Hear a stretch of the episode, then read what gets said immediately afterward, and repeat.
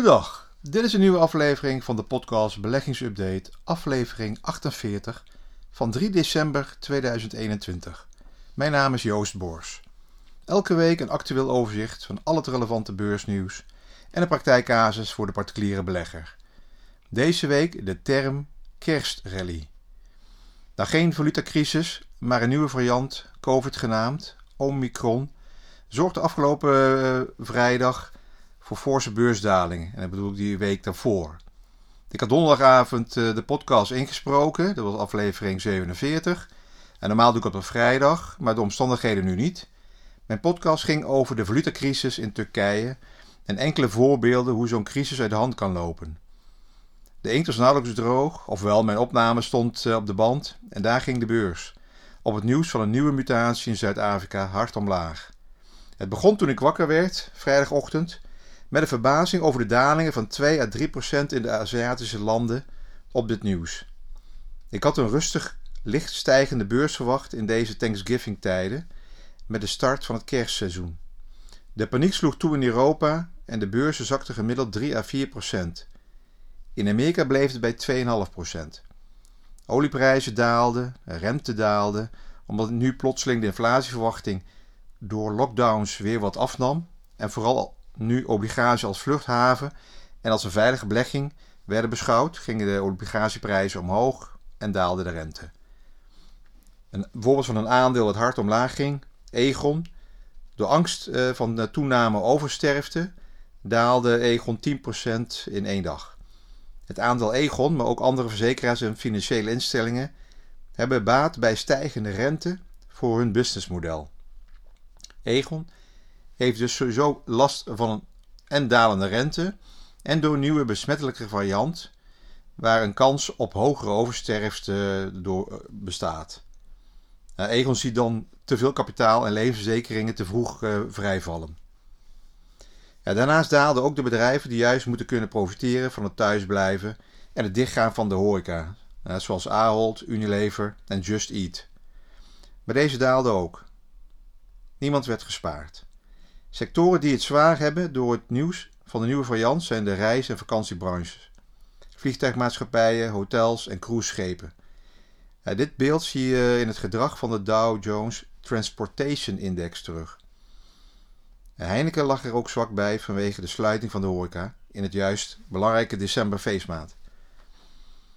Ja, Philips, Philips blijft maar dalen. Nu ging het eh, de afgelopen dagen deze week richting de 30 euro. Dit is circa 40% lager vanaf het hoogtepunt rond de 50 euro. Dat was volgens mij halverwege het jaar. Verleden week in mijn podcast over claims had ik Philips genoemd dat het een lange weg kan worden met als voorbeeld Bayer. Deze week heeft het Financieel Dagblad een artikel over Philips gewijd. Volgens mij is er sprake hè, straks wel uh, meer marktwaarde verdampt dan dat de claim uh, gaat uh, worden. Dus misschien bij ja, zo rond de 27 euro bodemvorming voor dit aandeel. En dan kan je er weer naar gaan kijken. Ja, maandag steeg de beurs weer met 1%, maar dinsdag gingen we weer wereldwijd onderuit. Een beetje een yo-yo gedrag. Ja, het was weer een nieuwe angst dat uh, iemand van Moderna aangaf dat de huidige variant niet goed genoeg bescherming biedt tegen de Omicron. Er is er wel veel angst bij beleggers en er wordt winst genomen na anderhalf jaar beursstijging. Een beurs die een paar maanden consolideert op een lager niveau is juist gezond als basis voor verdere stijging.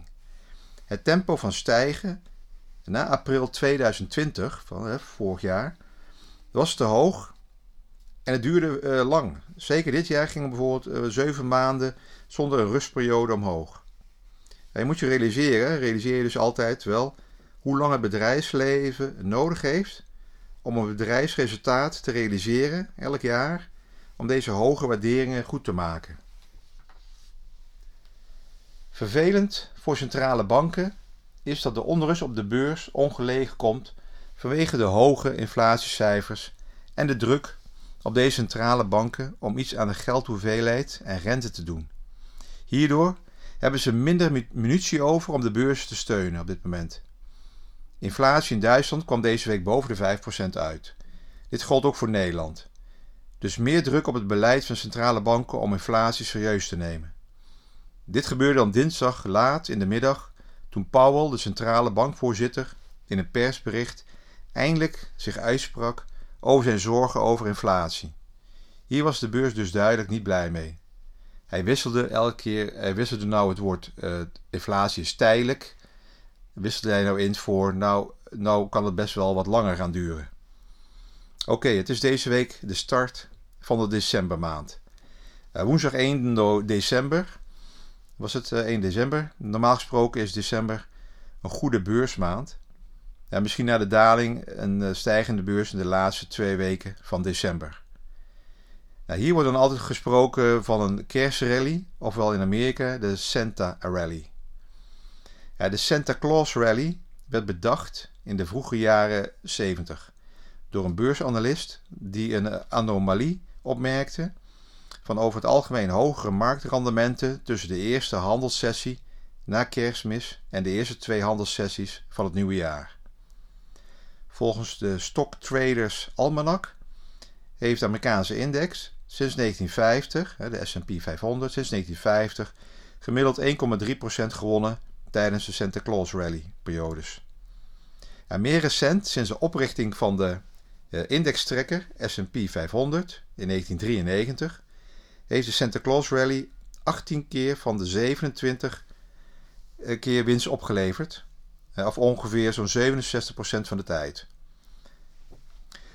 Nou, de Santa Claus Rally verwijst naar de tendens voor de aandelenmarkt om te stijgen in de laatste twee weken van december en in het nieuwe jaar. Theorieën voor het bestaan ervan zijn onder meer door het eh, winkelen tijdens de vakanties, dus hogere consumentenbestedingen, eh, optimisme, gevoeld door de vrolijke kerststemming, de vakantiegeest, en institutionele beleggers die hun boeken opschonen voordat ze op vakantie gaan. Ook een stukje window dressing. In een van mijn afleveringen hebben we het ook al over gehad. Hè? Window dressing door institutionele beleggers of door fondsmanagers van beleggingsfondsen die hun portefeuilles nog even snel aanpassen en uh, overtollige kasgelden nog even proberen te beleggen. Nou, ongeacht de reden, meer dan twee derde van de decembers, die dateren uit de jaren 1960, hebben geresulteerd in positieve winsten voor de aandeelhouders. Toch kan het, zoals met veel marktanomalieën, gewoon willekeurig zijn en er is er geen garantie dat het in de toekomst zal doorgaan. Hoewel resultaten uit het verleden nooit toekomstige prestaties kunnen garanderen, lijken de gegevens te ondersteunen dat rallies tijdens deze periode vaker wel dan niet plaatsvinden. Nou ja, iets anders over het aantal nieuwe toetreders. En dat zag je ook terug op de beurs, het gedrag. De afgelopen anderhalf jaar zijn er veel nieuwe beleggers bijgekomen. Ook veel jongeren. Ik zie de laatste weken steeds meer reclames op televisie. Hè? De Giro die maar uh, reclamefilmpjes uitzendt. ING Bank met hun beleggers reclamefilmpjes. Uh, de Rabobank. Alle partijen die springen er een beetje op in en die uh, adverteren dan via de televisie. En proberen ook jongeren erbij te betrekken. Ze maken beleggen wat hipper. In ieder geval uit een onderzoek van Nibud en Rabobank, dat onlangs is uitgevoerd, onder ongeveer zo'n 1600 jongeren, van tussen de 18 en de 30 jaar, daar levert interessante inzichten op over sparen en beleggen. Zo blijkt dat uh, zo'n 30% van de jongeren in aandelen, obligaties en fondsen belegt en 27% in het bezit is van cryptovaluta's. Hoewel cryptovaluta populair zijn onder jongeren, blijkt uit het onderzoek dat jongeren cryptovaluta even een mindere goede manier van vermogensopbouw vinden dan beleggen in aandelen, obligaties en beleggingsfondsen. Zo vinden ze investeren in cryptovaluta risicovoller. Crypto heeft een uh, hoog risico door, zeer, door de zeer hoge volatiliteit. Nou, dat is eigenlijk heel mooi dat jongeren daar zo goed over nadenken. Dat is een goede inschatting van door, door hun. Ter vergelijking, eh, bijvoorbeeld de bitcoin beweegt meer dan drie keer zoveel als aandelen en meer dan tien keer zoveel als obligaties. Daarnaast kent crypto veel onzekerheden, regelgeving, risico's. En zijn de munten niet direct te linken met de macro-economische ontwikkelingen. Crypto heeft daarom een hoog speculatief karakter. Voor veel mensen wegen de hoge rendementen van de afgelopen jaren op tegen de risico's. Dit terwijl de rendementen totaal geen garantie zijn voor de komende jaren. Verwachtingen over de prijsontwikkeling zijn moeilijk te bepalen vanwege het ontbreken van een fundamentele onderbouwing en de korte prijshistorie. Bovendien ogen dit soort speculatieve beleggingen kwetsbaar wanneer centrale banken minder geld in het systeem pompen. Hierdoor zijn grote verliezen niet uit te sluiten. Alleen met genoeg buffer is het verstandig om te beleggen, zegt ook het Nibud. Ja, dit uh, principe geldt helemaal voor speculatieve beleggingen als cryptomunten. Dan kan ik het voorstellen dat de, als de Rabobank dit allemaal schrijft over de risico's van crypto's, uh, dat, dat ze natuurlijk voor, ook een beetje voor eigen parochie spreken. Want ik denk dat je bij de Rabo niet in crypto's, via de Rabo niet in crypto's kan beleggen.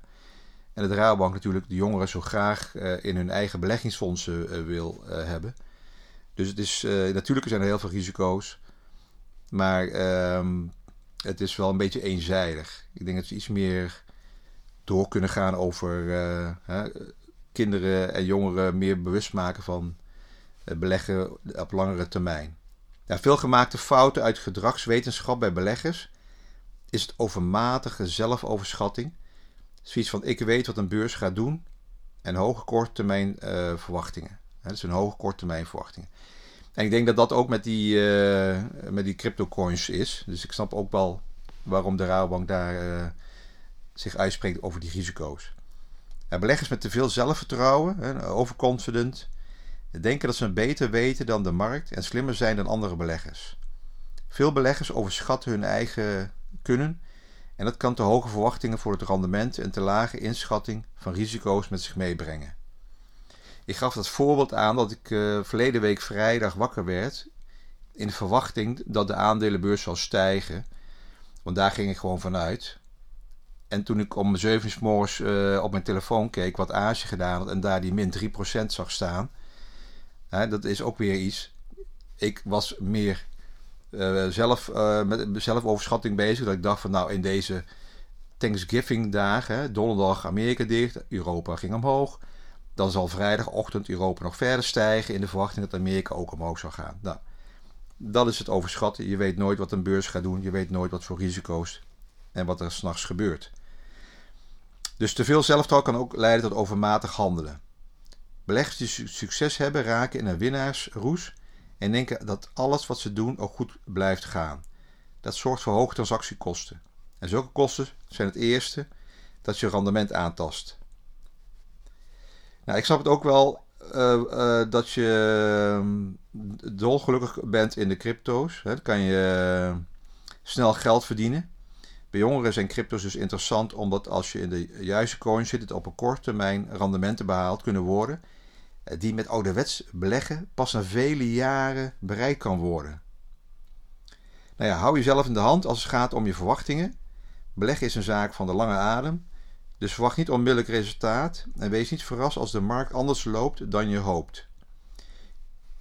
Niet alleen uh, jongvolwassenen, maar ook volwassenen hebben moeite om te wachten op hun beloning. Ze willen het liefst die instant gratification. Maar dat is bij beleggen toch wel uh, zeldzaam. Nou, dit was het voor deze week. Dank voor het luisteren. Ik hoop dat je er uh, iets uit kan halen. Maar zoals altijd geen direct advies. Alles op persoonlijke basis en openbare informatie. Tot de volgende week.